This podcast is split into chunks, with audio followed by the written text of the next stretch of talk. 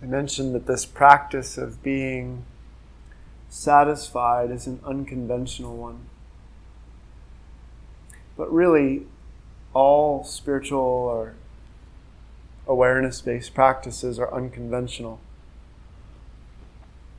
Or at least they should be, in that they are breaking the habitual spell of our conventional consciousness.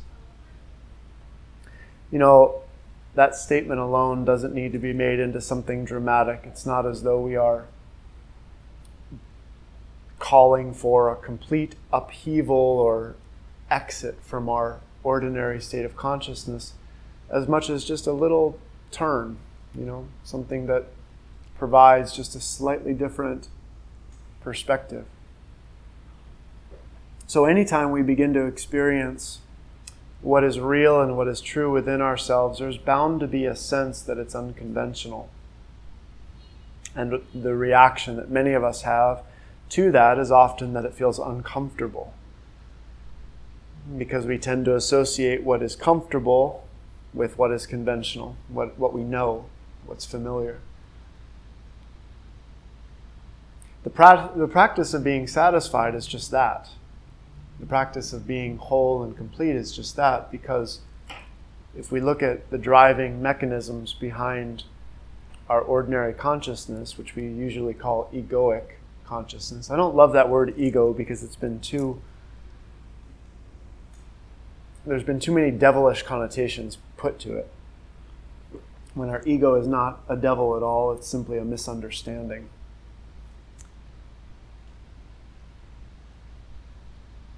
And it's almost impossible for one to initiate an unconventional moment, you know?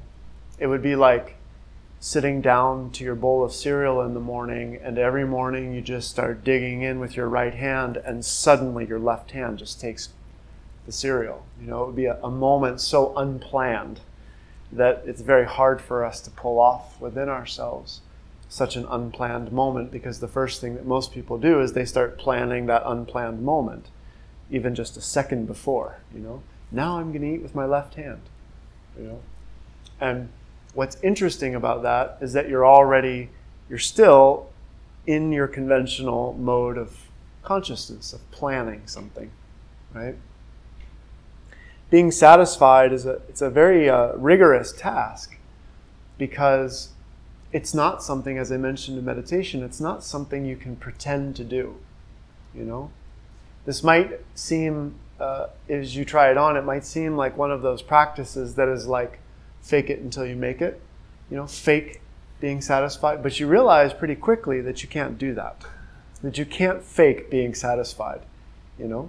The only thing you can really do is try to convince yourself that you're satisfied or lie to yourself that you're satisfied when you're not, right?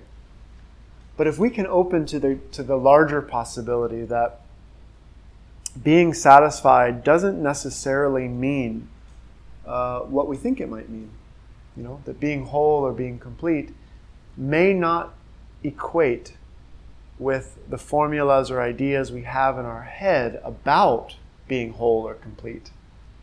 You know, that it may not be our wholeness and completeness that is missing, but that our ideas about wholeness and completeness may be a little bit off.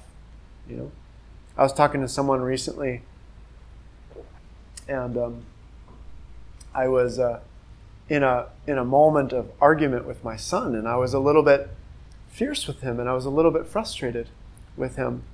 And the person I was talking to was expressing surprise that I got frustrated. I, I guess because you know if you play the role of a spiritual teacher, you're not supposed to get frustrated. I guess that's the formula that some people have, you know. And it was such a funny thing because, you know, there was this sense that, uh, and I ended up speaking with this person, there was a sense that if I were whole and complete, I would never be angry. You know, if I were whole and complete, I'd never feel sad. If I were whole and complete, I'd never get a disease. If I were whole and complete, I wouldn't have to wear glasses anymore. If I were whole and complete, uh, you know, I would be my ideal weight. You name it. You know, all of the different modifications we make to what it means to be whole and complete. And of course, we can see if we look at this, it's a very deep misunderstanding. Uh, actually, it's a really superficial misunderstanding of what wholeness is. Because when we talk about wholeness and completeness, we are talking simply about the wholeness and completeness of our inner being, right? But because we live identified with our body and its experience, we tend to translate wholeness and completeness into body conditions, right? So that means wholeness and completeness will translate as looking a certain way, feeling a certain way, uh, acting a certain way, all of those things, which are very um, misleading to really understanding the heart and essence of wholeness and completeness. Because it will keep most people trapped in a game that goes on perpetually forever, possibly, of always trying to find completeness and wholeness where completeness and wholeness don't lie, right? I mentioned at the very beginning of meditation that uh, we should not begin to look for wholeness or completeness as a feeling, because feelings come and go, just as the body comes and goes, right? That we won't find our wholeness and completeness on the level of things that change if we begin to consider wholeness and completeness at that deeper level, uh, beyond the things that we can notice coming and going, changing, it becomes very difficult to identify what is whole, what is complete, you know?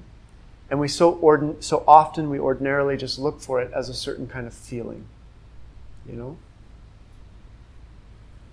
So as I mentioned in meditation, this is an incredibly simple practice. One, because the wholeness and the completeness of who we are is already immediately available at any given moment. Right? Immediately available. Uh, always here, always present. And yet, very difficult, this practice, because of all of the misunderstandings we have about wholeness and completeness. Right? So, the many things that a person will have to go through in accepting their wholeness and completeness as true are the many misunderstandings that they have about it and possibly the energetic or emotional permutations of those understandings. For example, if I feel that to be whole means that I won't be angry ever, then I'm, I'm going to probably undergo a very long journey of continuing to get angry, frustrated with myself that I'm getting angry, using it to prove to myself that I'm not whole and complete, only in the long run to realize that my anger is a part of my wholeness and completeness. Right? But if I fight against that, if I fight against anything in my experience, I end up fighting against my wholeness and my completeness. Because to be whole is to be total. That doesn't mean to be whole is to be only a part, you know? If we say, I am whole when I am happy, but I'm not whole when I am sad, there's something very wrong with that equation. Because happiness is not total. Happiness and sadness is total, right? So a true human being has happiness and sadness, right? that what, that's what makes the human being whole. A human being doesn't realize wholeness by being only happy. Right? That's one of the that's the misconception we have about these things. And the misconceptions that will arise to be worked through, to be understood in our consciousness in order to realize our totality. You know? I prefer actually the word integrity because integrity simply means having all of your essential parts. It means you have everything you need. You have everything available to you. You know? You have what's necessary for a human being to have, which is everything you have. you know? But as we begin to look at this or experience this more fully, as we begin to accept this invitation of wholeness and completeness, you know, there's a whole host of different things that will arise. Some of you, I'm sure, as you accepted that, kind of got that piece I mentioned later on of what now? You know? If you accept your wholeness and completeness, really, truly, you realize that much of your life energy is spent seeking completeness. So, what to do with all that energy? What to do with all that seeking? You know? Suddenly your life goes from, you know, because we seek wholeness and completeness in a variety of different ways. You know, we seek it in just about everything we do. Take, for example, the food you eat. You eat food often to have an experience of some kind that feels good, right? If you were simply eating what your body needs as necessary, your food might be very bland and boring, and uh, there wouldn't be much uh, stimulation to it. But we don't usually eat that way. We eat in such a way that the food is also stimulating, and that's a beautiful part of life. I'm not saying we should stop doing that. But we eat in such a way to have that stimulating component, right? Often that stimulating component is wanted from some state of lack. We feel that something's missing in us.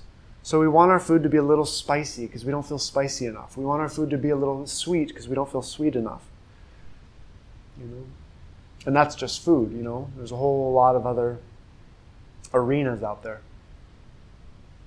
But the idea is if we can identify in our consciousness this search or this desire for wholeness, and we can begin to accept, not believe, accept that it is true and that it is real and that it is here now.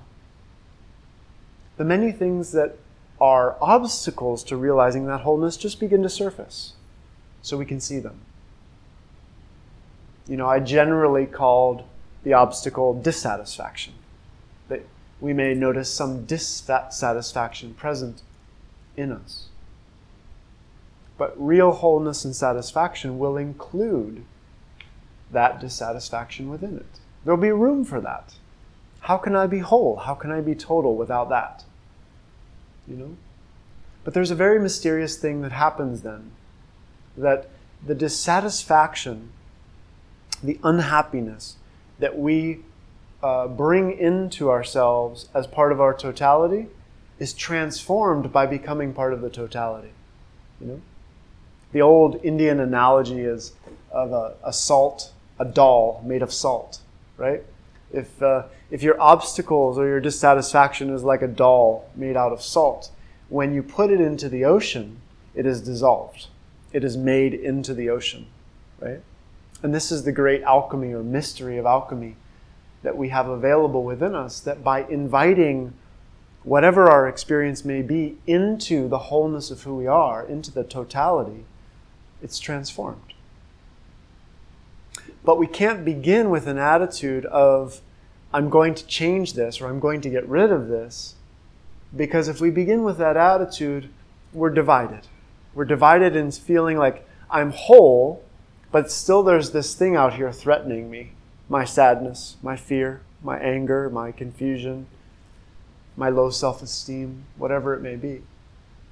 And so we find a, a, dilemma within ourselves as we begin to practice that you can't simultaneously accept your wholeness and push some part of yourself away. That in that a division is created, you know?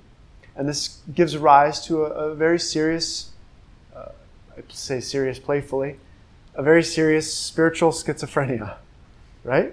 Where you feel like you're a divided uh, thing, you know, a Jekyll and Hyde. It's like you have this very enlightened side of yourself and this very unenlightened side of yourself. And most of us get busy trying to figure out how I'm going to get rid of this very unenlightened side of myself. How am I, how I'm going to meditate it away, how I'm going to yoga it away, pray it away, fast it away, uh, you name it, you know? But no matter what you do in prayer, meditation, fasting, hallucinogenics, you name it, there it is again. Because it has not become a part of your totality yet. And so it's remaining there on the fringe, waiting to become a part of you. Right? If we can begin to see our work of being whole as that, as including all of our experience into ourselves, rather than rejecting, fighting, or resisting, rather than dividing ourselves between what is spiritual and what is not spiritual, then we start to understand what wholeness really means. And those misunderstandings we have begin to drop away. And what we find in that is a whole human being, you know? And a whole human being is really just no bullshit, just no nonsense. It's like there's not this game of what's spiritual and what's not spiritual going on. You know? It's kind of why, uh, who said it? A house divided cannot stand. Was that Christ or was that someone else? I don't remember. Someone else probably. But being divided, there's no strength, there's no standing, there's no solidity in being divided. Being total, there's solidity. But it's not the kind of solidity that we might imagine as an experience without doubt, or an experience without anger, or an experience without sadness. It's an experience that includes being human all the way.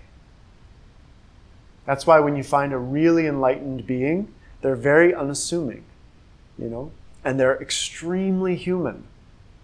You couldn't even tell they're enlightened because they're not doing anything special to, to be enlightened. They're not proving their enlightenment to anybody. They simply de- demonstrate ordinariness, you know, which is exactly the opposite of what you would be looking for, right? Because such a person doesn't live with this division in them anymore. When you meet a very spiritual person, run. Run away as fast as you can, run, because that person has a major division in their being between what is spiritual and what is not. And you'll see this very spiritual side. And it's, and it's lovely, it's beautiful, it's a great demonstration of what's possible within us. But you'll find, if you hang out long enough, there's this other side that hasn't been welcomed, it hasn't been loved yet, hasn't been incorporated yet, you know?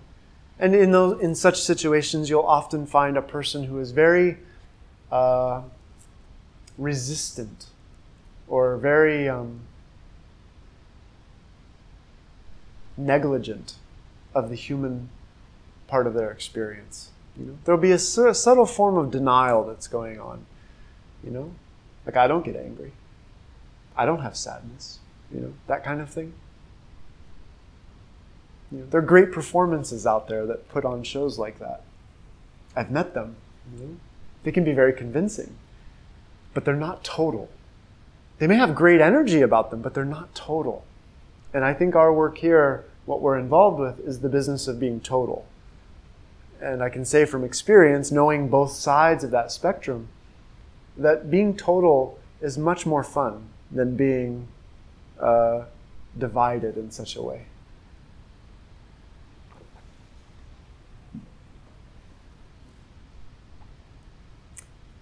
Any uh, questions you might have about that or insights coming to you?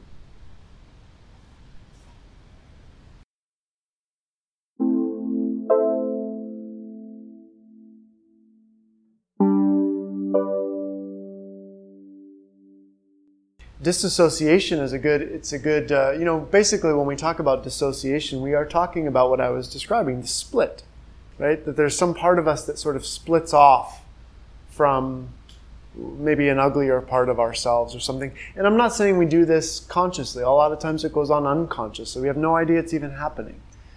But we can see sometimes that when we, this is a good uh, conversation piece here because if we look at what it means to be present or what it means to be fully ourselves, often what will happen is a subtle dissociation. But what happens is very interesting is that if you come to the present moment or if you come to being yourself, in a moment and there's a dissociation, it's almost like stretching a rubber band back and then letting it go. It snaps and it hits you. In other words, your dissociation comes right up to catch you. It comes right up to, to, to be a part of the experience. And it comes right up as, well, what now? Because almost you could probably say, I'm going to uh, bring in my own like overlay here. What you could almost say is that you, we split ourselves from boredom. You know, if I enter the present moment, there's this initially very stimulating, very alive experience, but then very quickly it's boring. It's like, well, what now? You know what I mean? So your boredom catches up with you, right? And then what we normally do at that point is we think, I got to meditate deeper. I got to meditate harder. I got to get more into the present moment. I've got to get further away from this uh, boredom. Whereas uh, I like the distinction we have here between dissociating and disidentifying. Because when we disidentify from an experience, this is a careful point and one that we could actually spend many, many weeks talking about, and maybe we will. Disidentification with our experience. Do you all know this term, disidentification? I'm seeing a few mediocre responses here. Disidentification is typically a practice that is taught where one looks at a part of their experience, such as their boredom, their sadness, their pain, and sort of declares within oneself, I am not that. Right? That uh, one begins to see oneself as consciousness or awareness and recognizing that conscious and aware, consciousness and awareness are separate from the content, feelings, thoughts, what have you. Okay? So it's a, it's a basic element of meditation to be able to get some space between who you are as witnessing consciousness and the content of what you're experiencing, your thoughts and your emotions. Often this is called disidentification. You're not identifying with your thoughts or emotions anymore. You're identifying with your witnessing awareness. Okay? But what usually happens in the practice is more like dissociation, is that we begin to dissociate ourselves from this experience. We begin to separate ourselves from this experience, but it doesn't resolve this experience. It doesn't heal it. It doesn't transform it. It doesn't change it. So, what becomes necessary at a certain point is to begin to understand. My, are you all keeping up with me here? Some subtle points is that disidentification comes through inclusion. Meaning that when I can digest an experience, such as boredom, hatred, anger, sadness, when I can digest that, fully take it in, then it is turned into food and it is metabolized and it is transformed. Versus trying to separate myself from that experience, right? Whatever you try to separate yourself from, will, will grow a tail that will tie itself to you and follow you wherever you go. Whatever you digest becomes a part of you, right? And if we knew the simple mechanics of digestion, we would have no fear about this. Because when you put a carrot into your mouth, do you fear becoming a carrot? Do you fear, like, oh no, what's going to happen when I eat this carrot? Am I going to turn into a carrot? No, you wouldn't say that at all. But if you think of digesting your anger, do you not fear that it's going to take you over? That it's, you know, that's going to dominate your consciousness or your fear or your sadness or whatever? Right? Same thing. It's the exact same thing.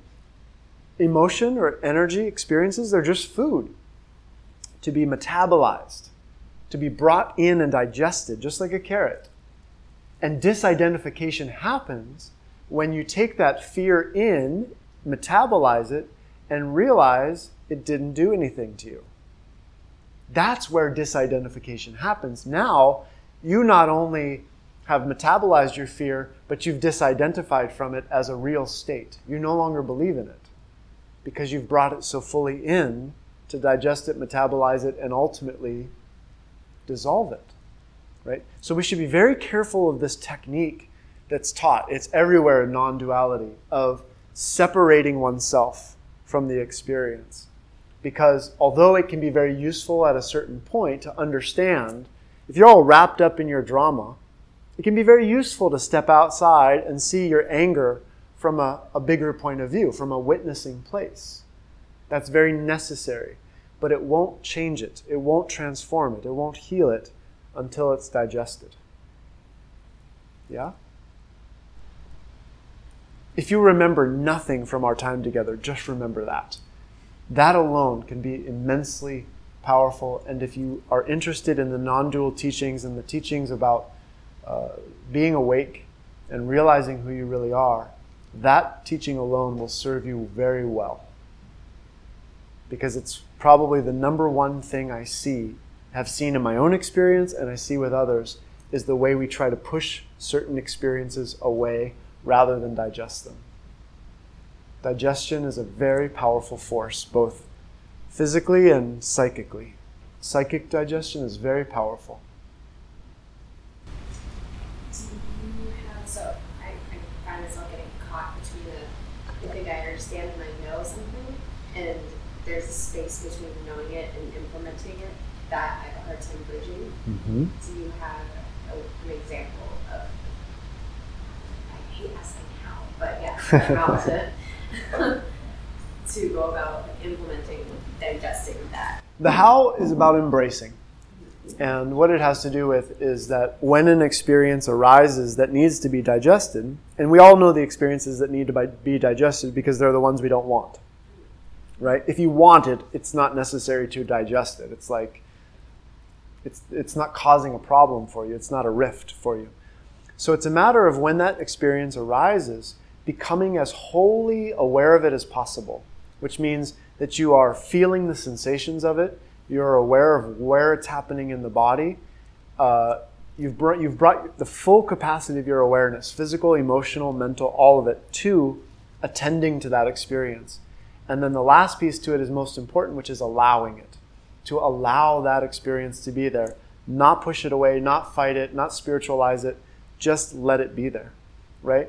It's that simple. It really is. The how is that simple is that when an experience arises in you, you allow it completely right? Uh, when I say allow it, though, I'm not speaking about indulging it. Indulging is different. If you indulge an experience, that's like your sadness comes and you get all wrapped up in the story of it and you mope, you know, and you pout and you blame, versus allowing it, which is a very clean experience of just within yourself feeling the full scope of that feeling, that energy, and what's going on in your body. Okay? So allowing the energy uh, also then almost necessitates dropping the story. We're not talking about allowing an experience as indulging the story of it. Those are two different things.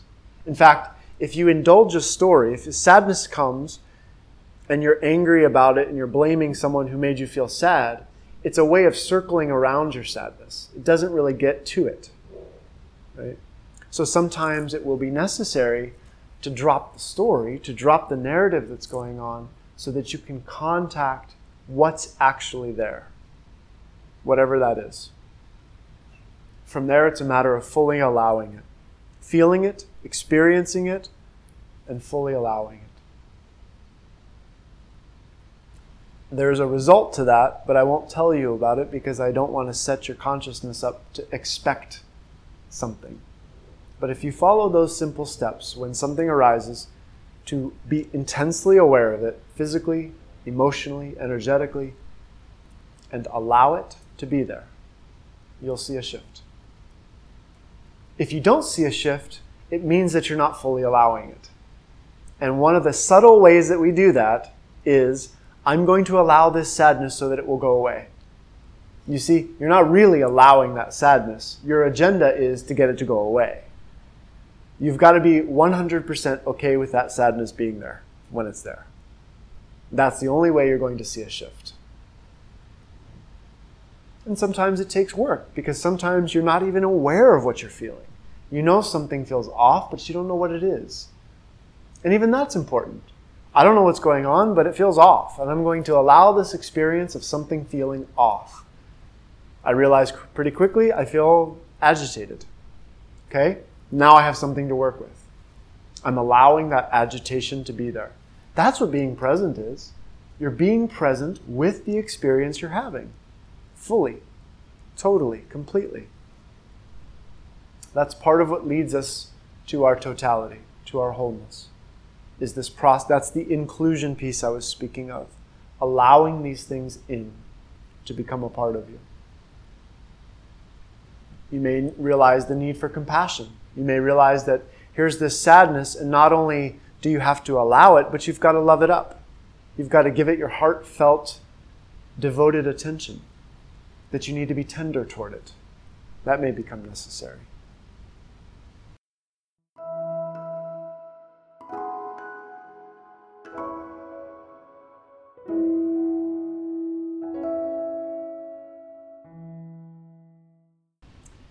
The first thing I would say is, well, thank you for sharing something that's vulnerable, you know, and being open and exposing in this environment. So I first I just appreciate that. Um, often, what what ends up happening is that what we are given to digest becomes bigger. And, you know, you get pretty good at digesting a carrot, and then you're given a eggplant. And then you get pretty good at digesting an eggplant, and you're given a, a steak, you know, and it's kind of there's a there's an amplification pro- process. I would say absolutely that you're making progress. I would not doubt that at all, because I can sense the sincerity in your in your practice of it. I would say that probably what's happening is you're encountering bigger dimensions of things to be digested. And sometimes those go beyond just even emotional experience. They go into elements of identity. They go into uh, energetic properties that you can't clearly identify as emotional or even as relational. Um, and those become the harder ones to navigate because we often don't even have a, uh, a psychic framework for how to metabolize those. It's still the same process employed, it's still the same process used. But for example, if a person were to go to a, a typical therapist, the typical therapist is going to know mostly how to help a person digest their emotions, right? As you become skilled at that, you start facing larger and bigger dimensions of your consciousness, which we would call spiritual. And in digesting those, the therapist is probably not going to be able to help you because you are no longer on that same language. You're no longer in that same territory anymore. So I would guess, based on what you're telling me, is that you're confronting or being faced with larger elements, ones that your conscious mind may not recognize. And so I would say usually when that happens, we meet a sort of wall. We sort of hit a we hit a wall where we can't seem to go any further or digest any further. Um, it doesn't sound to me like what you're saying is strictly emotion. It seems like you're pretty skilled and fluid with that.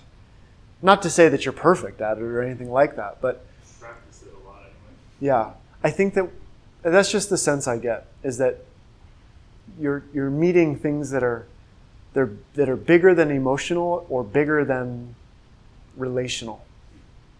So, what may be happening in a way, I'm guessing here a little bit, I don't have enough detail, but is there can be a way of sort of latching on to relational or emotional um, dilemmas almost as a way of avoiding going into those bigger pieces because they they can do things like expand your identity or they can do things like take you out beyond what you've known about yourself. So what what will happen in an in an individual is often a subtle kind of hanging on to some of the emotional turmoils and such because this expansion is so big or so unknown or so unpredictable.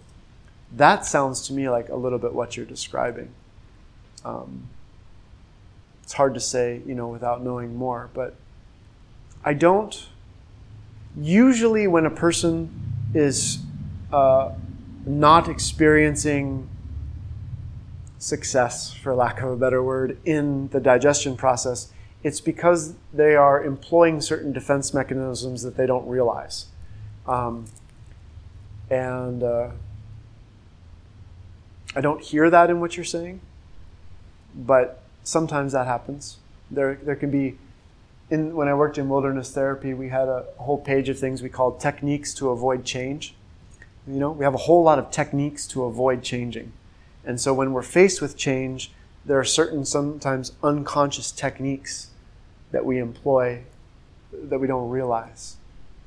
Certainly, it's one of those two things. Either there's an unconscious tactic that is sabotaging the process, or you're meeting something bigger than what you've known, and it's you're just sort of hitting that wall. Does that make sense? Yeah.